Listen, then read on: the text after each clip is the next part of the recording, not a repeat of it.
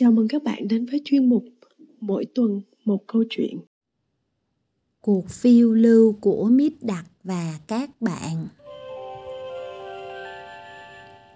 Chương 11 Đến nơi xa lạ Mít Đặc thấy mình đang ở một nơi xa lạ. Chú nằm trên một cái giường lông rất êm, rất nhẹ, đến nỗi chú ngỡ là làm bằng lông bồ công anh. Có tiếng nói làm chú bừng tỉnh, chú mở mắt nhìn quanh. Không phải là buồn của chú. Trong mỗi góc buồn có một chiếc ghế bành. Trên tường treo những tấm thảm và những bức tranh vẽ hoa. Trên chiếc bàn tròn ở gần cửa sổ có một cái gối cắm đầy kim và đanh ghim, nòm y như con nhím và đống chỉ thêu đủ màu. Xa chút nữa là một cái bàn giấy có đủ bút mực. Ngoài ra còn có một tủ sách. Cuối cùng là một tấm gương lớn ở mé tường, phía trong và hai cô tí hon đang đứng trò chuyện trước gương. Một cô mặc chiếc áo dài bằng lụa màu xanh thẳm khít vào người với các thắt lưng lụa buộc ra đằng sau. Đôi mắt cô xanh biếc, mớ tóc dài sẫm của cô tết thật cẩn thận. Cô kia mặc chiếc áo dài màu nhạt điểm hoa, tóc cô trắng như tuyết, lượng như sóng, rủ xuống tận vai. Cô đang đội mũ lên đầu và la lên quàng quạt. Mũ quái quỷ, mình không thể nào đội được. Mình ưa cái vành mũ to, nhưng mà thiếu vải đành phải làm vành nhỏ mà cái vành nhỏ thì cái mặt non cứ tròn vành vạnh như mặt trăng ấy. Mình chẳng thích thế đâu. Cô tí hon mắt biết nói, thôi đừng có mà múa trước gương nữa. Cứ nhìn người ta ngắm nghía hàng giờ trước gương mà mình không tài nào chịu được. Thế theo cậu, người ta làm ra gương để làm gì nào? Cô tóc trắng đáp lại, Cô nhèo soi gương, mũ cô tụt ra sau gáy, đầu ngã về đằng sau. Mít đặt buồn cười quá, nhưng chú cố nén nên chỉ bật ra tiếng lục cục trong cổ họng. Ngay lúc ấy, cô tóc trắng rời khỏi chiếc gương, quay về phía chú và nhìn chú một cách nghi hoặc. Chú nhắm mắt lại giả vờ ngủ, chú nghe thấy cả hai cô khẽ nhón đi trên năm đầu ngón chân lại gần giường chú và thì thào. Mình ngỡ là cậu ấy nói cái gì? Có lẽ là mình nhầm, cậu ấy nằm bất tỉnh suốt từ hôm qua, không biết đến bao giờ thì cậu ấy mới dậy. Một giọng khác trả lời, chị mật ngọt đã cấm không được đánh thức cậu ấy dậy, chị ấy đã bảo mình là hễ cậu ta mở mắt thì phải báo ngay cho chị biết. Mật ngọt là ai nhỉ? Biết đặt tự hỏi và vẫn giả vờ ngủ. Lại có tiếng nói. Cậu ta thật dũng cảm đi bằng khinh khí cầu đến đây. Cậu có biết không? Thật là lần đầu tiên người ta khen chú dũng cảm. Miệng chú nhách ra đến tận mang tai ấy. Nhưng chú kịp sực tỉnh và cố giấu nụ cười. Một cô tí hon nói, khi nào cậu ấy thức dậy thì mình sẽ quay lại. Mình rất muốn cậu ấy kể lại mọi chuyện, chỉ sợ cậu ấy bị chấn thương sọ não thôi. Mít đặt nhủ thầm, xin thôi cái món chấn thương sọ não ấy đi. Cô tóc trắng từ giả ra đi trong phòng im ắng Mít đặt nằm yên, nhắm mắt, giỏng tai nghe. Cuối cùng chú mở một mắt và thấy cô mắt biết cúi xuống nhìn chú. Cô mỉm cười dịu dàng với chú, rồi cô cau mày, giơ một ngón tay dọa và hỏi. Cậu vẫn thức như vậy đấy à? Cậu mở mắt này rồi, lại mở mắt khác ư? Chú gật đầu và mở nốt mắt kia, Thế ra cậu không ngủ à? Mít đặt đáp. Tôi vừa mới thức dậy đấy. Chú muốn nói thêm nữa, nhưng cô ta đặt một ngón tay lên miệng chú và nói Im đi, im đi, cậu không được nói, cậu mệt nặng đấy. Tại sao cậu lại biết? cậu là bác sĩ đấy à? Không. Cậu xem đấy, cậu bảo là cậu không ốm, cậu phải nằm yên cho tới lúc bác sĩ đến. Tôi đi tìm bác sĩ đây. Cậu tên gì nhỉ? Bít đặc. Còn cô? Tôi tên là Mắt Xanh. Tên hay nhỉ? Tôi rất vui vì tên tôi đã làm cho cậu ưng ý. Cậu có vẻ là một chú tí hon ngoan đấy. Mít đặc mỉm cười. Thật là hiếm có người khen ngợi chú. Thường thì người ta hay mắng mỏ chú.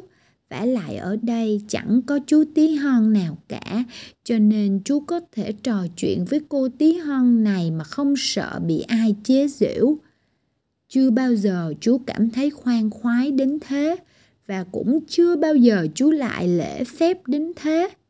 Chú hỏi, còn cô kia tên gì? Ai cơ?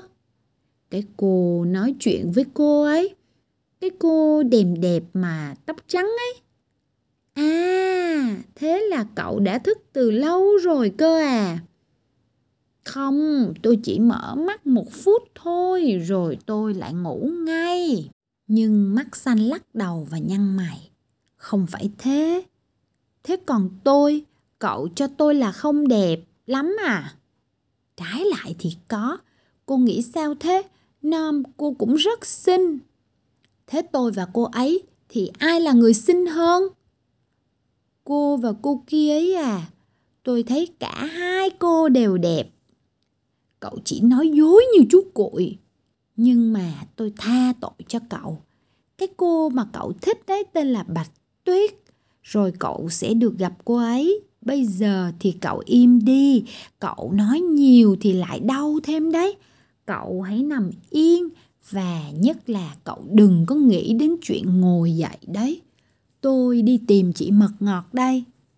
Mật ngọt là ai vậy? Bác sĩ của chúng tôi, chị ấy sẽ săn sóc cậu đấy. Mắt xanh, vừa đi khỏi thì mít đặc đã nhảy xuống đất. Chú đi tìm quần áo để tẩu thoát. Các vị bác sĩ bao giờ cũng cho bệnh nhân uống dầu tẩy và bôi thuốc iốt xót đến cháy da cháy thịt. Nhưng mà chú chẳng tìm thấy quần áo của chú ở đâu mà lại thấy một con búp bê đang ngồi trên ghế lưng dựa vào tường. Chú muốn tháo con búp bê ra xem trong mình nó có cái gì, bông hay là mạc cưa. Thế là chú quên phát thay quần áo của chú và đi tìm con dao. Đang đi tìm dao thì chú thấy bóng chú ở trong gương. Chú đứng lại, đặt con búp bê xuống đất. Chú bắt đầu nhăn nhó rồi ngắm nghía mãi mặt mũi chú. Và sau khi đã ngắm nghía chán chê, chú tự hỏi. Mình cũng đẹp đấy chứ. Mặt mình được cái là không tròn lắm. Vừa lúc ấy, có tiếng chân đi ở ngoài cửa. Chú vừa kịp leo lên giường và kéo chăn đắp thì mắt xanh đã vào cùng với một cô tí hon khác, mặc áo choàng trắng, đầu đội mũ trắng và tay cầm một cái vali nhỏ màu nâu. Má cô đỏ hồng, đôi mắt cô xám xám nghiêm nghị sau cặp kính bằng sừng. Mít đặt đoán ngay đó là mật ngọt. Cô mang một chiếc ghế lại gần, đặt vali xuống và lắc đầu nói. À, các chú tí hon, lúc nào các chú cũng nghĩ đến những chuyện không đâu ấy. Chú thử nói cho tôi xem tại sao các chú lại đi khinh khí cầu nào. Thôi chú im đi, tôi đã biết chú định nói với tôi chuyện gì rồi.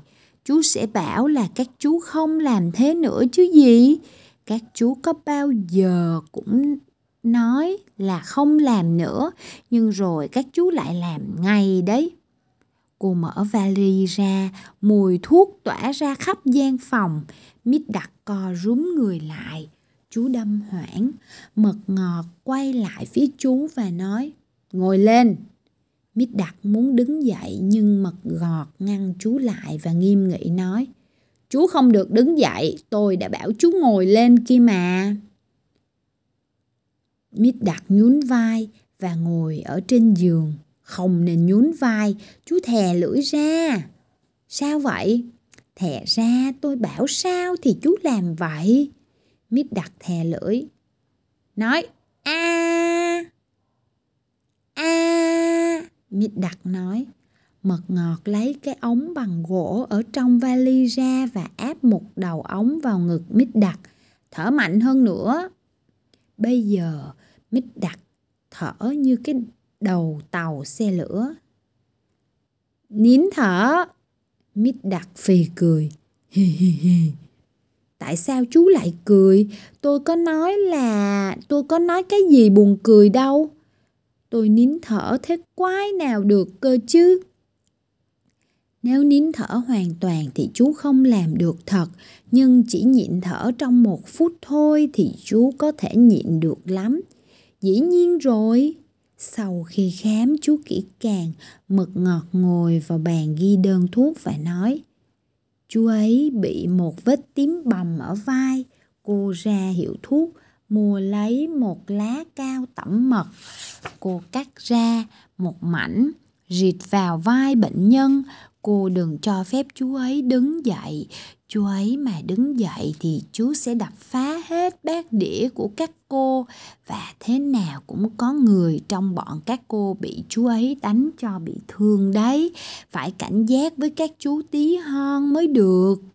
Sau đó cô bỏ chiếc ống vào vali, nghiêm nghị nhìn miết đặt một lần nữa rồi đi ra. Mắt xanh cầm đơn thuốc và nói Cậu đã nghe chưa? Phải nằm trên giường đấy. Mít đặt nhăn mặt đáp. Cậu đừng có đưa cái bộ mặt đưa đám ấy ra vì cậu và cậu đừng có tìm quần áo của cậu nữa. Tôi đã cất kỹ đi rồi. Mắt xanh nói và cầm đơn thuốc đi ra. Câu chuyện của chúng ta đến đây là hết rồi. Hẹn gặp các bạn tuần sau nhé.